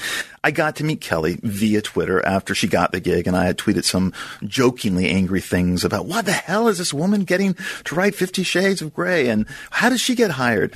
And Kelly reached out, and we went and had drinks and got to become friends. Um, the last time I think we saw each other, Dana, was at uh, Michael DeLuca's office on the Sony lot, where I was meeting you and Michael for a, a polite meeting about writing the Fifty Shades of Grey script. I had been warned by my manager at the time that it was most likely going to be a female screenwriter, and according to Erica, aka the author E.L. James, whom I met later and confirmed this, it was a meeting to offset my Twitter trolling about getting the screenwriting gig because it was being picked up everywhere in the entertainment press and on social media, and legions of women started following me on Twitter. Um, and because I was posting pictures of hot guys who I think should be playing Christian Grey, and became kind of this this this social media game I was playing. I think I knew that once I was in that office on that afternoon that this was a cursory meeting with you guys and that whatever I pitched in terms of how I would adapt it, making the kids more realistically American, I think was one of my, one of my ideas was going to be nullified by E.L. James, who I had reached out to a couple of times on Twitter, nudging her into hiring me to write the thing, and she completely ignored me. When I met E.L. James later at a birthday party at Rob Pattinson's house, who was E.L.'s first choice for Christian Grey, she said she had been bothered by my social, my vocal social media presence and hoped a meeting with you, Dana, and Mike DeLuca would diffuse the situation. And I guess it did. After seeing Fifty Shades of Grey the weekend it opened, I got it. It was a fantasy and glossy, and it was very much uh, much more palatable uh, than the book, and it was beautifully produced, and it was nothing like what I had wanted to do with it, which was staying completely true to the action of the book, yet making it realistic just in the face of its massive financial success, what a fool I was. and yet, I guess the thing I want to ask is could Fifty Shades have been a different movie in today's global market? And I know this is going to be a loaded question and kind of beside the point when a movie makes over half a billion dollars globally.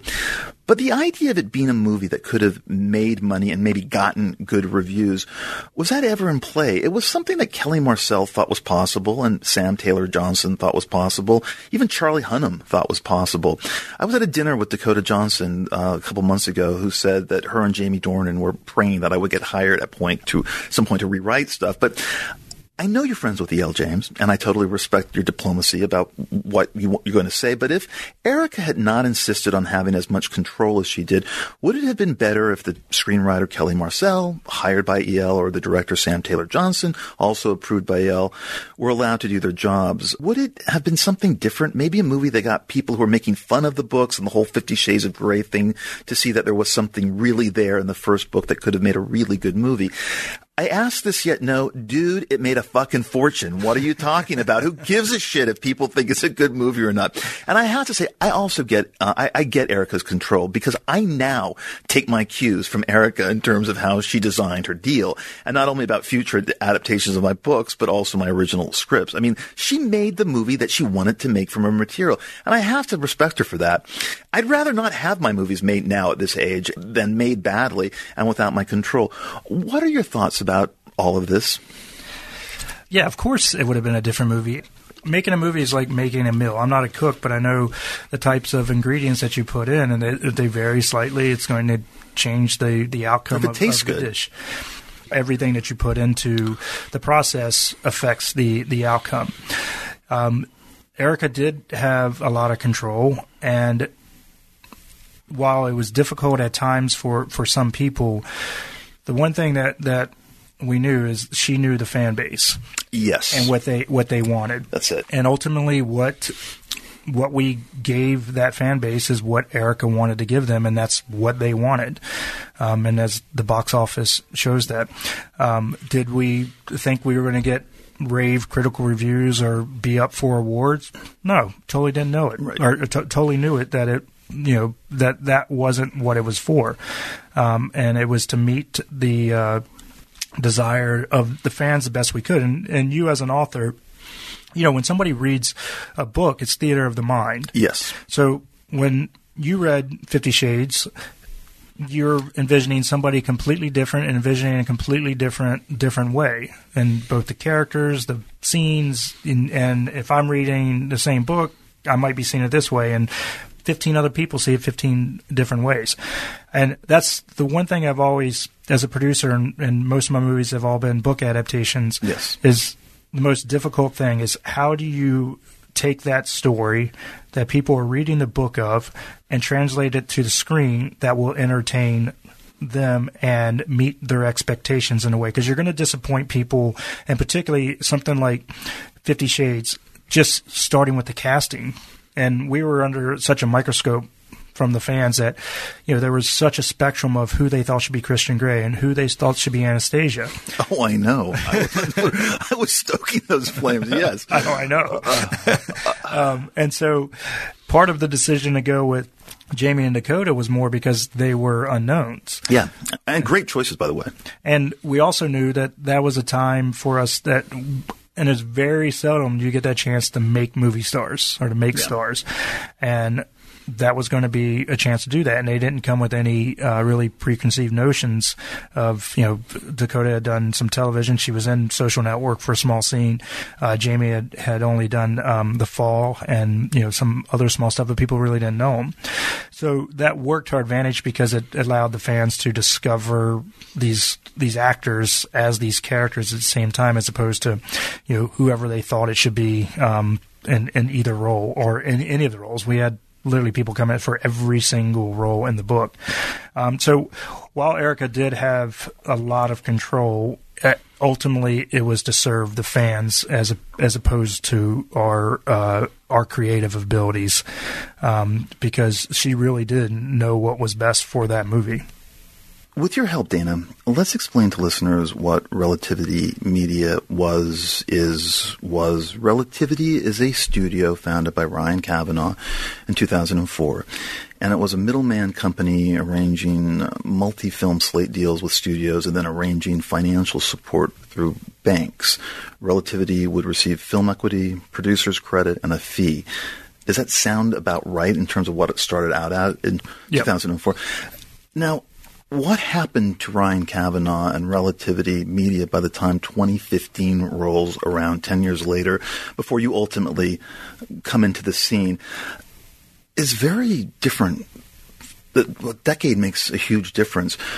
In brief layman terms, without particularly getting personal about it, I think what happens in that decade to a place like Relativity? What happened between 2004 and 2015? I mean, is there a story, is there a narrative that people more or less say, well, this is kind of what happened? Is it just the business or is it Kavanaugh or what was it that kind of moved it into that direction?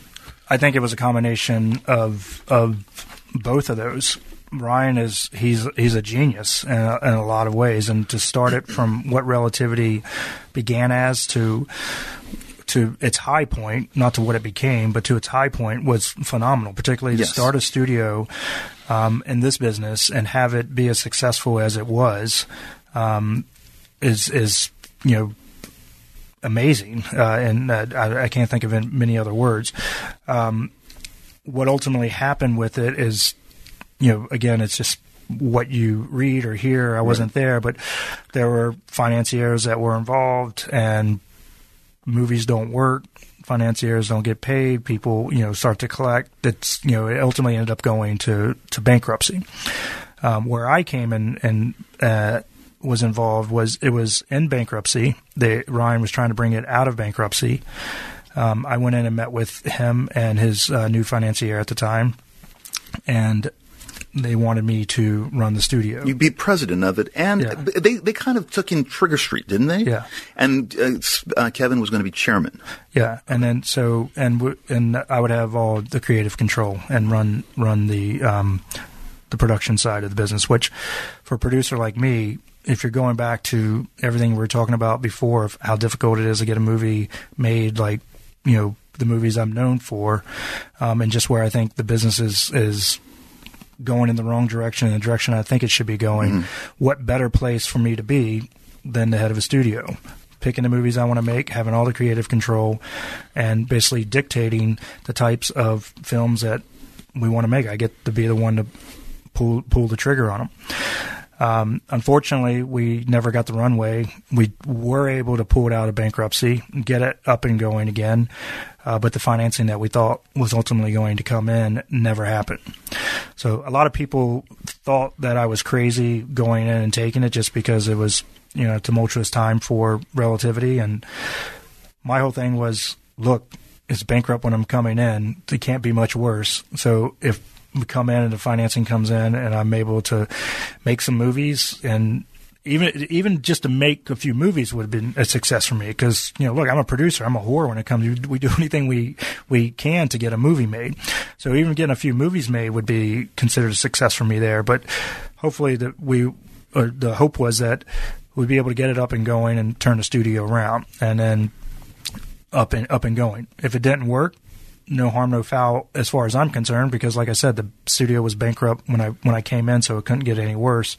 And so ultimately, I was there for about eight months, and just I never got the runway that I thought I was going to get, and realized that I should go back to just producing and doing what I what I do best and what I what I've done best, and that's where I'm at now. Does your partnership with Spacey end in terms of the creative partnership? Yeah, so that was that ultimately uh, brought the culmination of that because we had to dissolve uh, Trigger Street into Relativity as I went in. He ultimately didn't take the uh, the chairman Right. role, and but I continued on um, into into the company, and he's focused more on you know he's he's back to being an actor. He's you know not running the old Vic anymore. He's doing House of Cards. He's done a few movies, and he's focusing on that.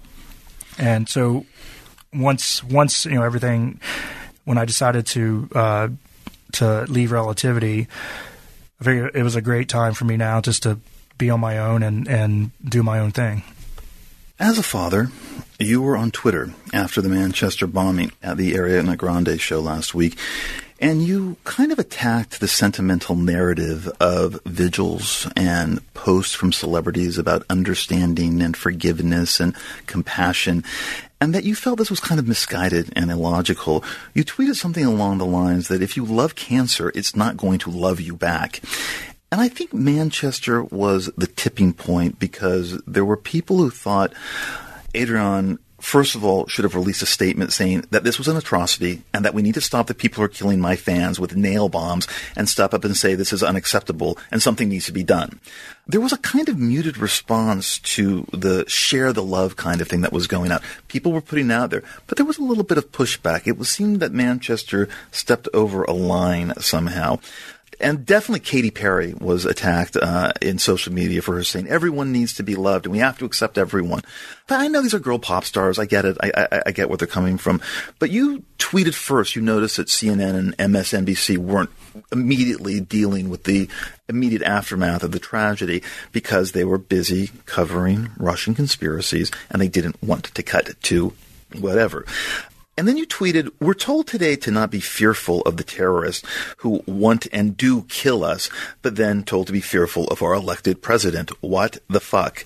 Uh, I think one of your tweets was in reply to something Jay Duplass, the brother of Mark Duplass, who posted, um, uh, Despite our fear, we owe it to all victims of Manchester, of the Manchester attack, to choose to act with love. What was your reaction to all of this, and what is your um, feeling about uh, the celebrities' reaction to Manchester? Um, it's, it's it's similar to the reaction about Trump and their pendulum swings. You know, if we're, I mean, look, I said it in the tweets, and it's it's it's just it, it infuriates me so much. I mean, these are motherfuckers who want to kill us, and you we we need to kill them with fire.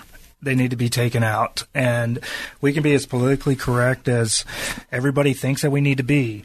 And it's that's not going to save lives. Unfortunately, there's hard decisions that need to be made. Remember, you know what? How many weeks ago was it? Everyone was protesting about Trump you know, closing the borders to certain countries. Everyone's forgot about that one now because we're on to the next Mm-hmm. Yes. one. But there is a reason for that. It's not saying everybody needs to be banned, but there does need to be a vetting process. Yes. And it's continually, it's like as soon as you say that, you're anti-immigration or you're a racist or you're, you know, you're whatever, that because you think that people that do want to harm us from their certain country, not all of them, but it only takes one that we need to put a little bit more scrutiny on it. You know where we need to show more love and we need to do everything that, that people are asking us to do? If it's something like uh, you know the the uh, was it Proposition Eight or whatever it was you know all the anti-gay marriage and Mhm, all right, that. Proposition yeah, you know what that that's you show love there and you treat everybody the same there because Correct. as far as I know homosexuals aren't trying to kill me. Right. So I have no problem with that. Things like that, yeah, show fucking love. Let's let's you know spread spread spread love, spread peace. Do you know do it all then, but not fucking people that want to kill us and who have a different ide- ideology than we do. And if if I think if you want to live in any country or be a part or be a citizen of any country, you should at least share the same desires and thoughts and wishes that the country that you want to immigrate to does. But this this feeling uh, that's out there isn't just generational. I see older people, younger people. There was a, there's been a shift, and it really does have to do with, I think, the exhibitionistic quality of social media of revealing yourself, showing that uh, whether it's virtue signaling, which is a big thing. Look at how uh, compassionate I am, whether you are or not. Just Right. that urge to do it, just like the urge to like everything on Facebook in a way, to become this kind of fake, neutered person when you're really probably just a mass of contradictions. And if you really sat down with me, we'd probably be on the same page.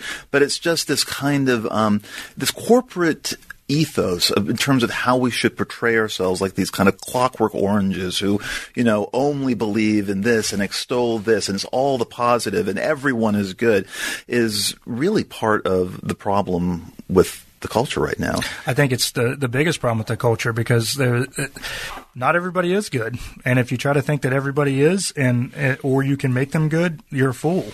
Well, you would know. You work in Hollywood. I mean, Maybe maybe that's why I know. um, we always ask every guest on the show. Uh, so, uh, what do you think of the Eagles? the Eagles. Yeah. Um, well, I don't. Why, that's such a weird question. Uh, we started asking this question. Uh, one of my first guests was Stephen Malkmus of the band Pavement, and he was talking about the music that he really didn't like, and he started talking about the Eagles. Okay. You know Pavement, kind of. Yeah, you yeah, kind of yeah, know them, okay?